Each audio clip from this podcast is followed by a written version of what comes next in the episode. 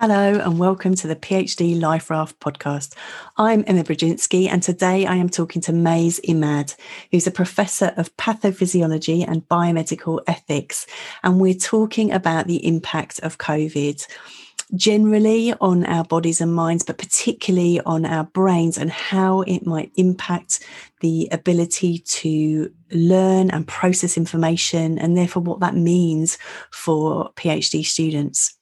There's so much good stuff in here from um, how to invest in your own well-being in this time, um, to the process of the, the PhD itself and that kind of that transitional and transformative process that it is, um, and also ending with the importance of wonder.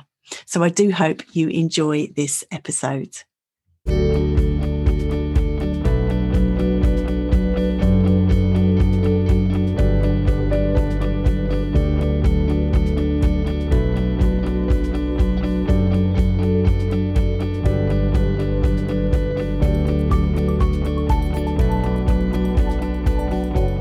Hello, Mays. Hi. I am so so excited that you're here. In fact, I'm a little bit starstruck actually because I, I was so I was really fortunate to be able to come um, onto one of your um, webinars, which was about coping with COVID as a as a university lecturer and that the kind of crisis and how to work well with students. And I was just really struck not only by the the quality of the of the scientific data that you were sharing but also the real compassion with which you came to the to the subject matter and so i'm so delighted that you said yes to come and talk um, to us here because i know that that covid and the pandemic and all that that has brought um, has meant that lots of PhD students are, are struggling at the moment in this mm-hmm. strange world we find ourselves in. So, thank you so much for um, being here with us. Thank you. Thank you for having me and for making time for this topic. Yeah, it's just it's so important, isn't it? It's just it's, mm-hmm. it's so important for so many people. Um, and so we'll get we'll we'll kind of get deeper into um, the issue of the pandemic and the effect of that in a, in a minute. But I always start with asking people about their own experience um, of graduate study and how they got into into their research field. So, could you tell us a little bit about your journey? Yeah, yeah. Thank you for asking. So, I actually, um, it wasn't a traditional journey where I was majoring in science as an undergrad. Um, I was actually majoring in philosophy, and it was philosophy that piqued my interest in the brain. And it was it was more than an interest. I really wanted to to go deep into understanding um, our, uh, I guess, consciousness. At that time, I was really fascinated by what makes us us, and and so I went to graduate school to pursue a degree in cellular and clinical neurobiology. Wow. And in terms of my experience, um, you know, it, it, it, was a tough one because mm. I came from the humanities and I very kind of abruptly switched to the, um, the STEM. And um, it was rigorous. Um, it was also very, I think, with a lot of a lot of um, PhDs, it's very focused, and um, that is that's that's uh, I guess supposed to be that way, but it was also um, I also struggled integrating the information I was learning about my project with everything outside. Um, and I also very much struggled with the lack of integration of the humanities, the art, the music, the poetry into STEM. And um, and I had a lot of my own uh, just struggles, my own personal struggles with um, with the rigor and also the um, when we experience certain certain uh, trauma in our in our personal lives, how um, how difficult it is to leave that behind before we go into a lab or into a, an office and, and continue our schoolwork. So yes. I was navigating a lot of that. Yes, yeah. I think it's really strange, isn't it? That the kind of this this imagination that we are just kind of brains on a stick, and of, of course we're not. Of course, everything that's around us is impacting mm-hmm. how how we are.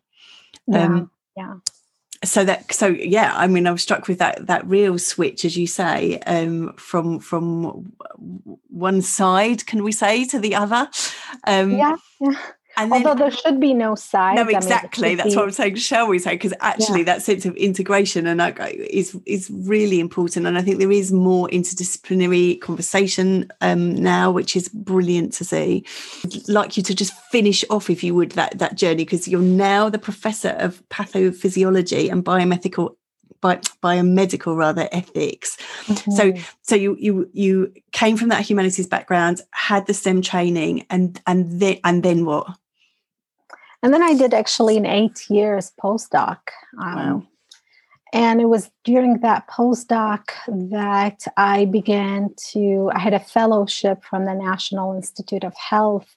And the fellowship is a, is a, uh, is a research slash teaching.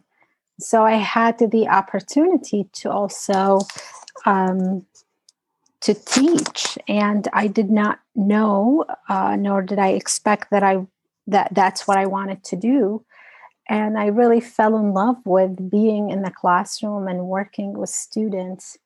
Mm-hmm. And it was during my um, my my early years of teaching that I began to see myself in the students and um, the the chronic stress that they were carrying and the the and how um, I guess it took me back to when I was a student and how what we were, we as in like the capital we, higher ed, are expecting is not reasonable um, for them to compartmentalize and to learn. And so then um, after I finished my postdoc, I started I uh, took a full time position and I started teaching, but I was always interested in how can we optimize the opportunity to learn? How can i how can i optimize my my capacity to learn? And what does it mean to have an optimal learning environment? So that got me into researching the um, the, the relationship between stress and learning. And that that you know the question became led to more question of of how do we regulate our our stress response how can we be aware of it and and so yeah mm. in a mm. nutshell mm. that's just really really interesting i think and i think that that falling in love with teaching i think is well certainly where i found myself i think lots of people f- find that real passion and that feel real love in in being with students learning with their students mm-hmm. and i think mm-hmm. also that's really important to remember if you're on a PhD journey and you're looking to kind of join faculty that actually that that will be an important part of your life if you're feeling isolated if you're feeling that um, your research is is um, very insular that actually you may be through that door stepping into a very different kind of work actually as mm-hmm. you become as you mm-hmm. as you teach and um, yeah. learn with your students um, gorgeous thank you for that. I think people find it really helpful to know how people f- found themselves and, and, found where they where they wanted to be. Mm-hmm. Um, so you you started to talk then about stress and learning, and that is your re- that's your real expertise. And um, we are, of course, we find ourselves in very stressful times. Yeah. Um, and I know I found it really helpful to hear you talk about the way in which trauma impacts the body and impacts the brain. And I wonder if you could just talk a little bit about that before we go to think particularly how that might, this this um, pandemic might be impacting PhD students particularly. Yeah. So I mean, we know that stress can be good and it can be bad. And what I mean by good is uh, stress is a physiological response to something that that um, I guess disrupts our homeostasis. And so that could be something as simple as you um, get up in the morning and you have a job interview. That job interview, you're preparing for it and you're a little bit stressed. Um, but in this case, that stress is not overwhelming. That stress is going to actually help us focus. It's going to um, it's going to enhance our performance where I am interested in in this in the stress that is actually going to hinder our ability to perform, to do well. And that stress is either it's referred to as chronic stress or traumatic stress or toxic stress. And this is the type of stress that it, it kind of it really agitates our homeostasis. And we don't go back to that homeostasis easily. And and so it's it's there um, for a long time. It is overwhelming. It sends us into this this we stay in a either hyper vigilant or hyper or hypo uh, aroused state and so what we know with that stress is it impacts every organ in our body including the brain and what it does to the brain is basically the brain is concerned with keeping us alive.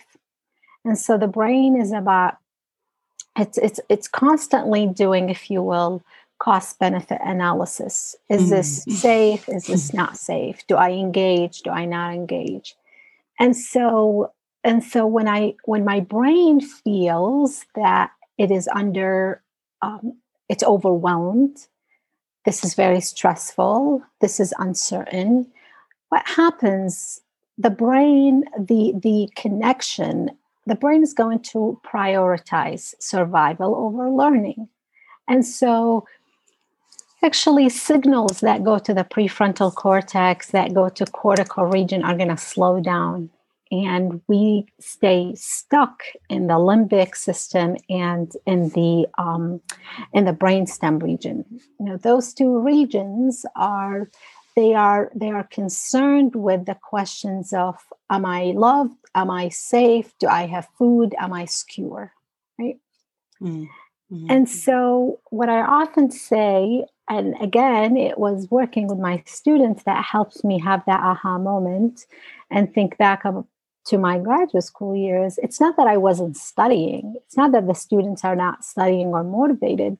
It's that the, the processing capacity of the brain has been hijacked by emotions. And emotions are a response to that stress. Yeah. And so, because I think that it certainly is. A lot of people are, are, saying to me, kind of like, you know, I just can't focus. I'm trying to get on, I just can't focus. And, and I think what, what you're talking about there is helping to kind of explain physiologically. Mm-hmm. It's not that they're doing something wrong, it's that they're in a, a physiological state. We're, we're finding ourselves, as you say, hyper vigilant, really mm-hmm. aware of potential things happening, and mm-hmm. um, also hyper aroused you know some people are just taking to their beds. That's it. That's that's how they're going to deal with this. Yeah uh, yeah and it's a defense mechanism. Yeah. it is um and and what i tell my student is um if if in order for us to process something information needs to get to the different parts of the brain and if that information is not getting there then that part of the brain is not going to be able to process that Mm. And what happens when we're under that toxic stress? Um, the the information is rerouted. It stays within that limbic system, and so we just the prefrontal cortex is is cut off in a way. Mm. Mm. So that limbic system is that very kind of basic brain um, that that isn't going to be doing the the the deep thinking mm-hmm. that um the the PhD student is is wanting to do. Yes. Yes. So, so, let, so let's. Um, I think I'm, I'm preempting you a little bit here because I, I, let's talk then in particular about how this, because um, this is happening to everybody, um, but how in particular might it be impacting PhD students and and and how might they cope with that? Yeah. So there, there, it is. It is impacting all of us. It is impacting students. It is impacting. I would say, when we experience trauma, we we experience a sense of um, lack of safety, um, disconnection, mm.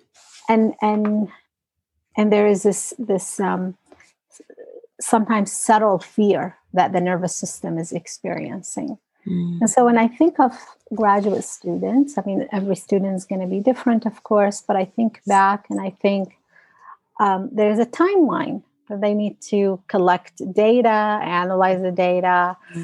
uh, present it, have a dissertation. And so they're working against the clock.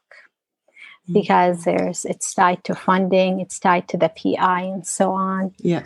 And so anytime we are dealing with trauma and we are presented with a timeline, it, it's it's too hard on the brain.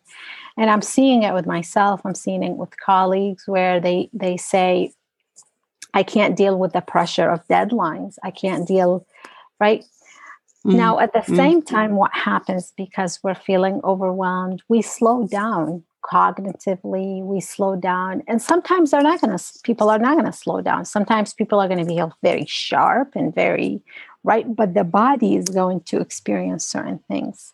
Mm. And so for for for students, they they probably they I think they may experience this this feeling overwhelmed, feeling disconnected, feeling disenchanted, um, and and also and and also feeling perhaps bad. You know, why am I not able to do this? What's wrong with what's going on, and so mm. on. Just yeah, going to talk about that that sense of of the against the clock and the panic i think that that's certainly lots of people have been talking to me about that um, mm. and as you say that kind of that sense of that extra pressure and what how is how to deal with that how to deal with that pressure yeah so you know i want to say we we know that the brain has if you will pain network and it has reward network and we know that there are certain activities when we engage in them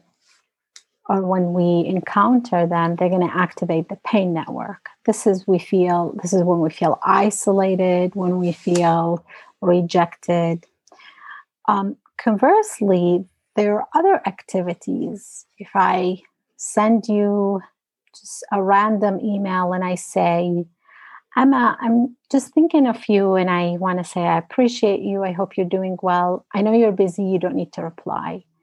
Um, where I am intentionally connecting with someone else and letting them know that I care about them, or if I um, engage, if I if I go for a walk, or if I uh, play with my with my pet, or if I eat prepare a meal and eat it and, and so on. Those are things that will engage the reward network.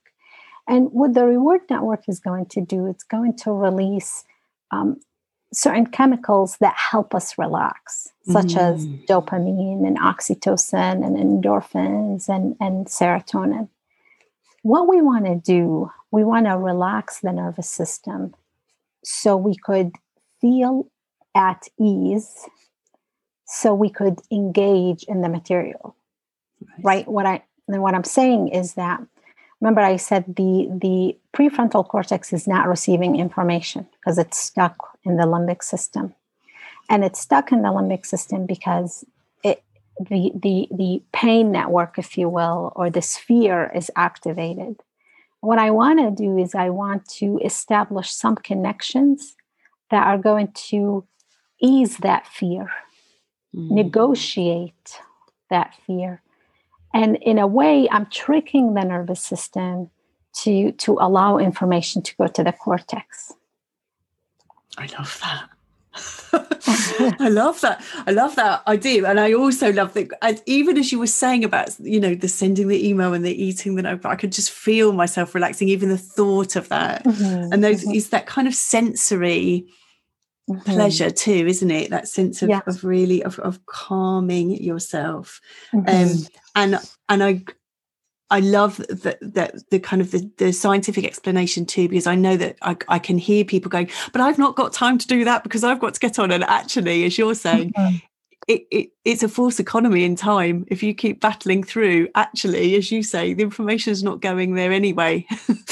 right, right. To take the time. yeah, yeah, yeah, definitely. It's it's an investment in one's well-being. Yeah so in the long term that person can actually um, it, it, becomes you know so the first time i, I go into this fight or flight um, and there's no imminent immediate threat but something in the background triggered me mm. um, after a while when we learn to pay attention to that and there are things that have been that have been documented and people study them that we could do we can engage in certain things to help us calm down. And mm-hmm. this could be something as mace this is not an immediate threat or it could be something as listening to music or breathing or it's it's in a way it's just tricking the nervous system. It's asking the nervous system to just can you look in this direction and not in that direction? I love that I love that, and that people will find their own their own thing, their own pleasure, their right. own way of of being cal- calmer mm-hmm. um, and caring for themselves. Mm-hmm. And I think mm-hmm. just to acknowledge that situation, to acknowledge the, the slowness and the, the fogginess of mind is, is part of this situation. That's that's where you're at. And there was a brilliant um, thing going around saying, you know, you don't have to be super productive in a global pandemic. um, well, I think, especially with graduate students, there, there, there sometimes there are competitions, and we we tend to. I mean, I, I used to tend my uh, used to compare my my my internal, if you will, to people's external. Yes. Right. Yes. So I see somebody happy and bubbly and saying how much they love graduate school, and I was just just screaming inside like I don't, I can't connect. I don't feel like I belong. And it it would be years later where I would, you know, have the conversation with that person that I'm thinking of, and they said, "Oh, they hated it." They just hated hmm. every minute of it. But they were doing that to just to convince themselves to just keep going. You know? Yes, yeah. I love that. Comparing your own internal to others' external. That, mm-hmm. that's really yeah, I'm writing that one down. I'm, I'm putting it above my computer. But I think I think like there also there has been some kind of it's kind of machismo around, hasn't there, in terms of oh, I've been so productive and I've spent my time, and it's kind of actually as you say, people are just finding their own way through. Mm-hmm, mm-hmm. Um, and I keep saying to people, you know, you're writing a chapter of what it's like to do a PhD in a pan- in a pandemic. Like that will become part of your work. Oh, that yeah. will become part of your writing. Um, mm-hmm. And and it will be richer for it of kind of what does that mean for you as a researcher you know especially in the humanities in, in terms of the way in which the work is impacted in terms of accessing you know perhaps accessing um, uh, people to interview or accessing practical work that that actually this is this is part of your inquiry and to kind of welcome that if you possibly can Mm-hmm, mm-hmm. But this is so, so helpful in terms of, of, of having an understanding and being able to contextualize that. Um, yeah, so, and, and and also to have to. I mean, I remember the first time somebody pointed pointed to me that I was experiencing traumatic. I was having a traumatic reaction and they said just very just ever so gently that um, my brain was was preoccupied with with survival mm. and and because i was thinking like did i just become lazy did i just become stupid did i and it was just all this internalizing and this deficit approach to why am i not producing why am i not uh, retaining information and it, when when the person pointed to me what was happening I had that sigh of relief that, oh my goodness, you mean this is normal? This is yeah. a typical response. And and I I think this is when I began to have empathy and compassion with myself. Hmm. And a lot of times, so I offered these webinars and I offered them for students, not so they could walk away thinking, I'm never going to learn anything, or, you know, it's, it's just give me a free ride. No, absolutely not. It's so, it's to empower them with the knowledge of how we learn, how, what, what makes learning possible or, or, or not possible. So they could begin to to to not judge themselves and also to regulate their emotional response to stress. Yes and i think i think that's so important for phd students in particular too because these are the people who quite often have sailed through undergraduate maybe even masters as well and mm-hmm. and now perhaps are finding that's where their identity is in terms of being a good learner being able to process mm-hmm. information and and this is is really proving truly challenging because they're not able to to do the thing that is central for mm-hmm. them mm-hmm. um, mm-hmm.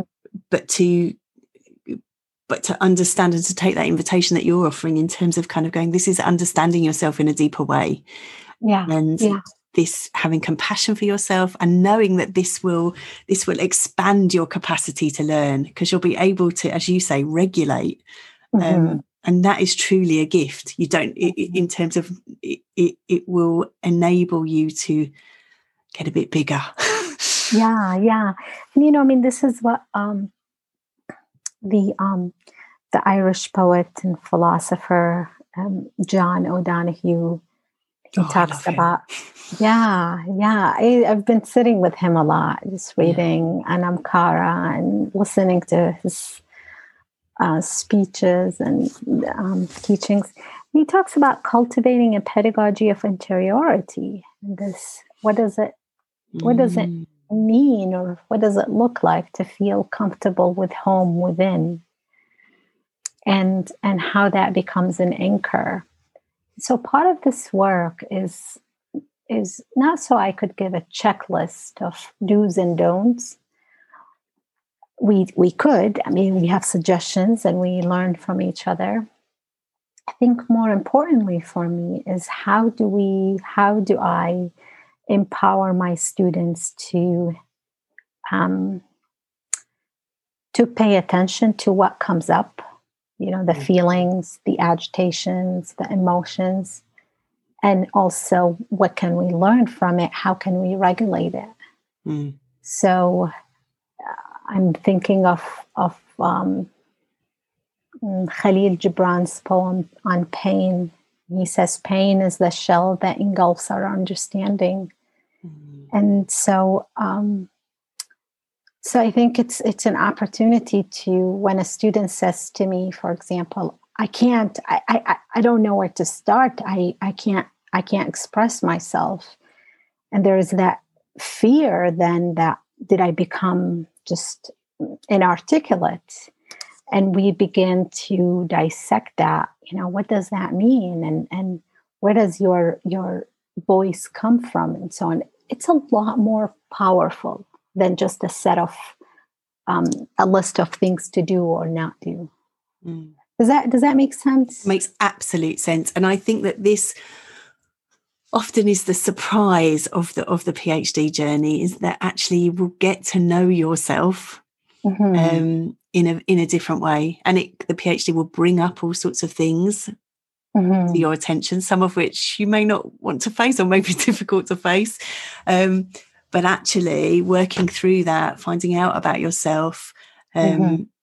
in a new and deeper way that is that's that's a that's a real gift yeah um, yeah so yes that makes absolute sense and i think that of course that the moment that we find ourselves in is is strange and scary and accentuates all of that um, mm-hmm. but also i guess has the same kind of gift in it too. um, yeah. Yeah.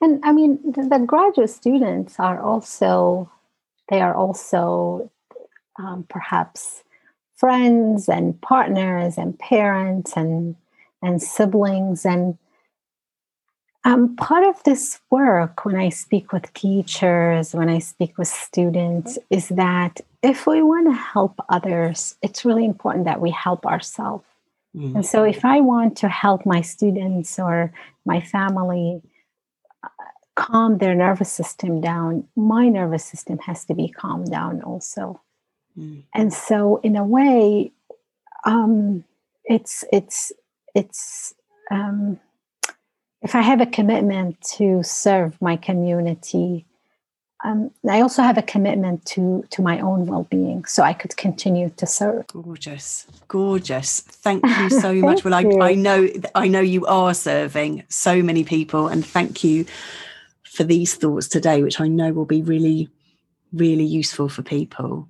Mm-hmm. Um, and then always at the end, I ask a very unfair question, really, um, in terms of a, of a kind of top tip. Having said, as you have just so eloquently said, you know, tips and things aren't really aren't really useful. But I'm going to ask yeah. you one for one anyway, in terms of